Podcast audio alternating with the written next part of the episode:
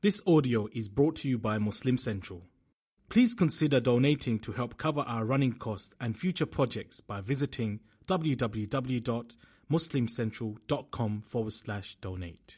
بسم الله الرحمن الرحيم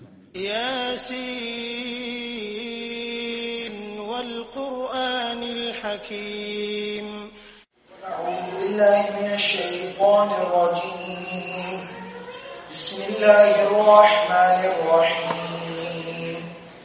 يا حسرة على العباد ما يأتيهم من رسول إلا كانوا به يستهزئون. ألم يروا كم أهلكنا قبلهم من القرون؟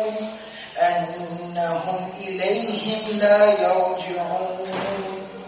وإن كل لما جميع لدينا محضرون الحمد لله رب العالمين والصلاة والسلام على سيد المرسلين وعلى آله وصحبه ومن تبعهم بإحسان إلى يوم الدين So, in the previous session, we were studying the passage where it talked about the, uh, it gave the example of, of a town, of a village, and the people of that town, and how messengers were sent to them and they rejected and refused them. And then we learned about the man who came from the farthest part of the city to come to the aid of these messengers and support their da'wah and to help them in their cause. And in yesterday's session, we studied the ayat that talked about how when he did speak up and he did support the message and the mission of the prophets, the messengers alayhi salam, then he was killed. His people ended up killing him, and then he was basically addressing Allah subhanahu wa ta'ala gave him the honor and the distinction to speak from the hereafter and talk about what transpired with him, what he experienced from the benevolence, from the generosity, the kindness, the mercy, the forgiveness of Allah subhanahu wa ta'ala in the life of the hereafter. In today's passage, we'll be studying three ayat. Ayah number 30, 31, and 32. Three ayahs. These three ayahs are bit of a conclusion to that discussion in that passage. What ayah number 30, Allah subhanahu wa ta'ala, He says, Ya hasratan ala al-ibad. Now Allah subhanahu wa ta'ala, the previous passage ended with Allah subhanahu wa ta'ala speaking directly and talking about His punishment coming upon the people. It was displaying the wrath and the anger of Allah. And here Allah subhanahu wa ta'ala continues as the, in, first person, speaking about the plight of these people and the situation of these people. Allah says, Ya hasratan ala al-ibad. Ya hasratan. How hopeless. Oh, how hopeless is the situation of the slaves. And the word hasra is a very, very strong word. It sounds like a strong word even when you say it, and in meaning as well, it's a very, very strong word. It's even stronger than remorse, regret, nadama, nadam. In the Arabic language is remorse and regret. Hasala is a stronger word than that. Hasala literally means when a person becomes completely hopeless. He is hasir, as it says in Surah Al-Mulk. وَهُوَ hasil. It means completely hopeless. This person sees no light at the end of the tunnel. There's absolutely no hope left for this person. So Allah says, because remember the last ayah said, إِن كَانَتْ إِلَّا صَيْحَةً وَاحِدًا One huge explosion, one piercing, blinding scream, literally that would make their heads explode. فَإِذَا هُمْ خَامِدُونَ And they've been put out like a fire is put out, just lying on the dead ground, lifeless, in an instant. So Allah says, people that that happens to, يَا حَسْرَةً عَلَى الْعِبَادِ These slaves, Allah refers to them as slaves, and one interesting thing about the word ibad, the word ibad is the plural of the word abd, slave. It can only be, be used when talking about the slaves of Allah. When you use the word slaves generally, the word is abid, but the word ibad is specific when talking about the slaves of Allah. So Allah says, Ya hasratan ala ibad. How hopeless is their situation? And why is their situation so hopeless? Because Allah cursed them? Allah didn't want any good for them? Allah decided they weren't worthy of anything good happening to them? No. مَا يَأْتِيهِمْ مِنْ رَسُولٍ No messenger ever came to them. إِلَّا Except that كَانُوا بِهِ يَسْتَهْزِئُونَ They would mock him, make fun of him, treat him inappropriately. And istihza means not just to make fun of somebody, but make, to make some fun of someone in a very foolish way. Like making some fun of anyone is inappropriate. We're not supposed to mock and jeer and ridicule people. But istihza is humiliation. It's, it's inappropriately made, just to make things up. You know when you're making fun of somebody, you just start making things up, even though the person hasn't do it. Once, you know, you start off with a little bit of a joke, and then it grows, and it escalates, and it grows, and it becomes a situation where you just start making things up just to get a few laughs and kicks out of this person. That is called istihza. That's what they would do to the messengers. They would just start making things up, foolish. You would say mindless things, senseless things, just to get a few kicks and laughs out of the messengers. I mean, even when I say that, it makes you very uncomfortable. It makes me uncomfortable saying it, to speak that way about a messenger. To get kicks out of a messenger with ayat billah. It sounds so horrible. But that's exactly what they did. And Allah says, not did they, did they not just do that? Every single time, these type of people. Because remember, Allah is presenting like a template. That's why the town of the village, the name of the town, the name of the village, the name of the messengers, the name of the people, it isn't provided. It's like a template. It's like an analysis. That this happened over and over and over and over again throughout history. And the Prophet that's why it's a consolation to look, others have gone through this as well. But this is what, how things ended up. No matter how hopeless things started to seem, in You're just a bunch of liars. And then somebody is helping you and supporting you and they're killing those people. They're persecuting those people like it happened in Mecca. The people that spoke up on behalf of the Prophet, what would happen to them? They would be beaten senselessly. They would be killed in broad daylight. Publicly just murdered and killed. Tortured. So no matter how hopeless the situation starts to seem, how bleak the situation becomes, it always works out at the end. So this template, this analysis is being provided. So Allah subhanahu wa ta'ala says every single time the messenger came, this is what they did. They ridiculed him, they mocked him, and they even went beyond all limits, just making things up just to make fun of him. ما يأتيهم من رسول إلا كانوا به يستهزئون. And one interesting thing that just goes back to the beauty of the Quran and the precision of the word, the word usage in the Quran. In Surah Al-Zukhruf, in ayah number 6 and 7, there's a similar discussion. Allah subhanahu wa ta'ala says, وَكَمْ أَرْسَلْنَا مِن نَبِيٍّ فِي الْأَوَّلِينَ And how many prophets did we send amongst those who came before? The first people who came. وَمَا يَأْتِيهِم مِّن نَبِيٍّ إِلَّا كَانَ بِهِ يَسْتَهْزِئُونَ And each and every, no prophet ever came to them, except that they ended up making fun of him. There Allah uses the word Nabi. Here in Surah Yasin, He uses the word Rasul. Why? From the beginning of the surah, it said, إِنَّكَ لَمِنَ الْمُرْسَلِينَ Not Nabiyin, Mursalin. قَالُوا رَبُّنَا يَعْلَمُ إِنَّا إِلَيْكُمْ لَمُرْسَلُونَ the word mursal, which is from the word rasul, has been used consistently throughout the surah.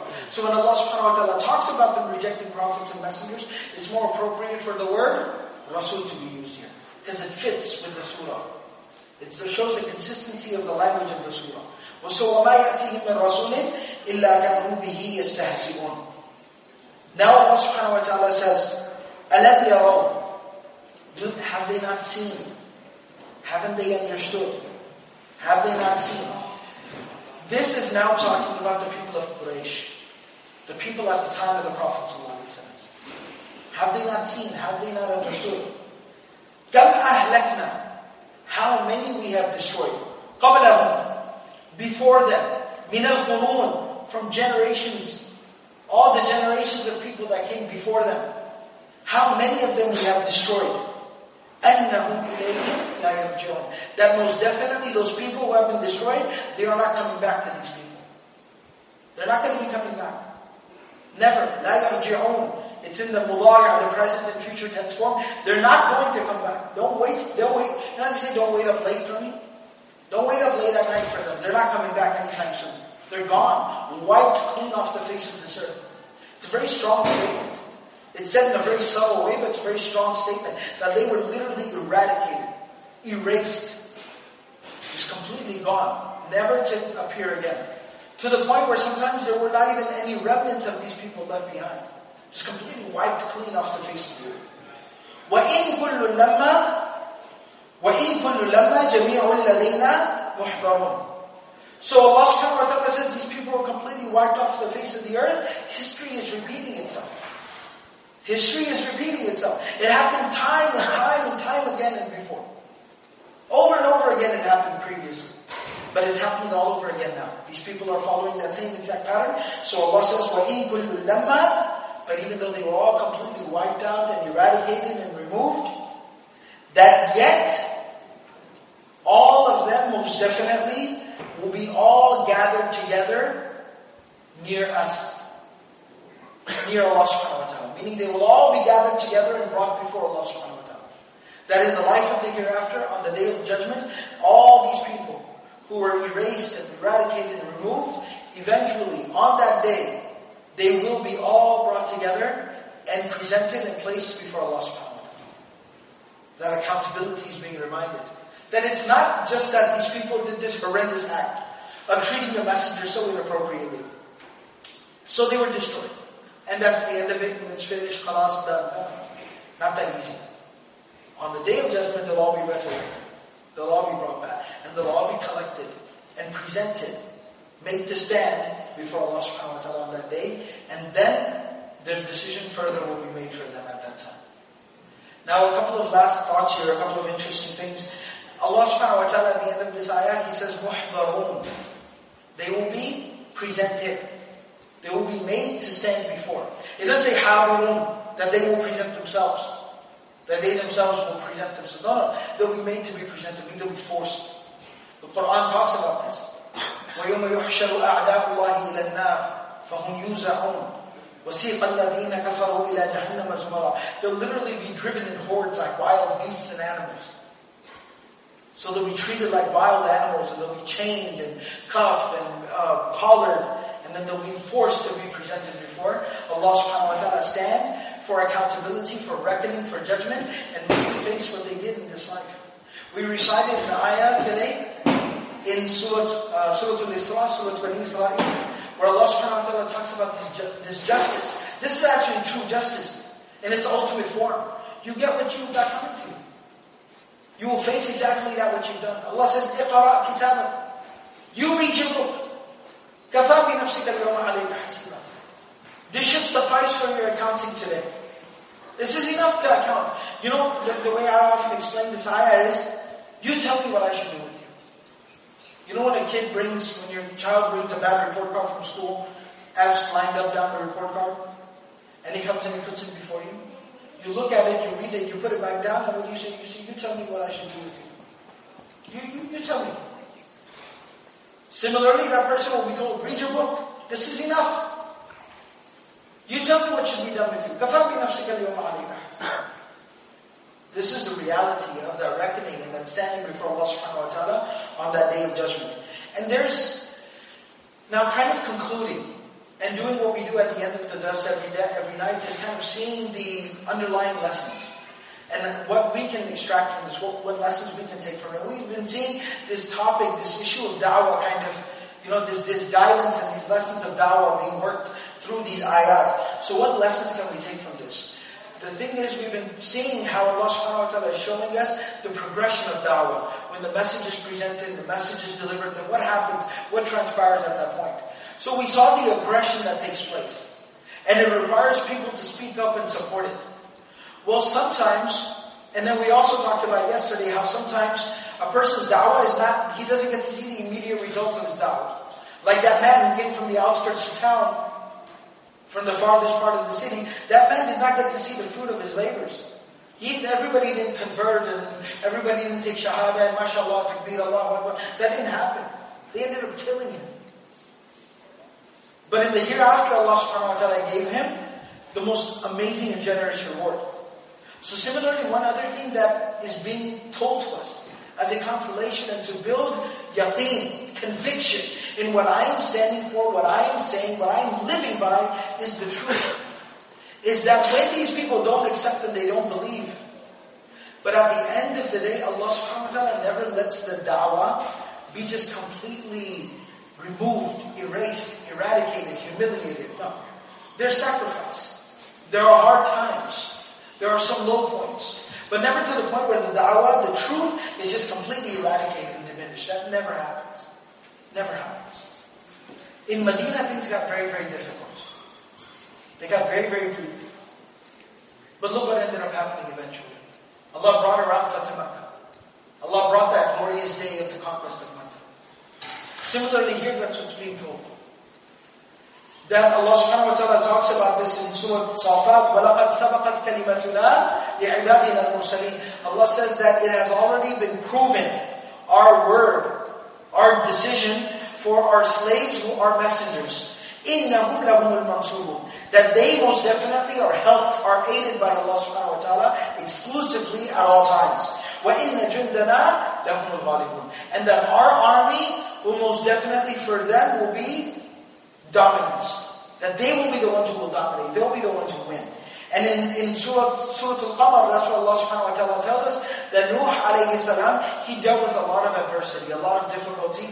I referenced that a couple of days ago, but eventually, فَدَعَى رَبَّهُ He prayed, he prayed, he asked, he called out to his Lord and his Master, أَنِّي مَغْلُوبٌ That I most definitely am being overcome, I'm being dominated, I'm being, I'm, I'm, I'm starting to experience defeat.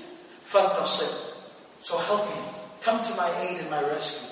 And we saw how Allah came to his aid and his rescue, literally wiped out the entire humanity and saved him and his followers. The most amazing, probably, event that's ever occurred on the earth, like in terms of like a natural disaster, occurred at that time. So this is Allah subhanahu wa ta'ala is letting us know at the same time that da'wah will never diminish, will never eradicate, will never go away. It'll always remain. It's strong, it's firm, and it's never going anywhere. And that's the exact, we recited even in today's recitation, Surah Al-Isra, certain ayat, Allah subhanahu wa ta'ala says, Ja'al haq wa al The truth has arrived, and evil falsehood has diminished, evaporated, just completely, completely gone. إِنَّ الْبَاطِلَ كَانَ زَهُوقًا That batil, uh, injustice, falsehood, evil, is meant to go away. That's its whole, that's its purpose in life. It's temporary. Just like you know when you buy food and you leave it out, what's it supposed to do after a while? It's supposed to go bad. It's supposed to spoil. It's not supposed to last forever. Similarly, batil comes to eventually go away. That beautiful parable and example that Allah subhanahu wa ta'ala gives in Surah Al-Ra'd, أَنزَلَ مِنَ السَّمَاءِ مَاءً that the water came down from the sky.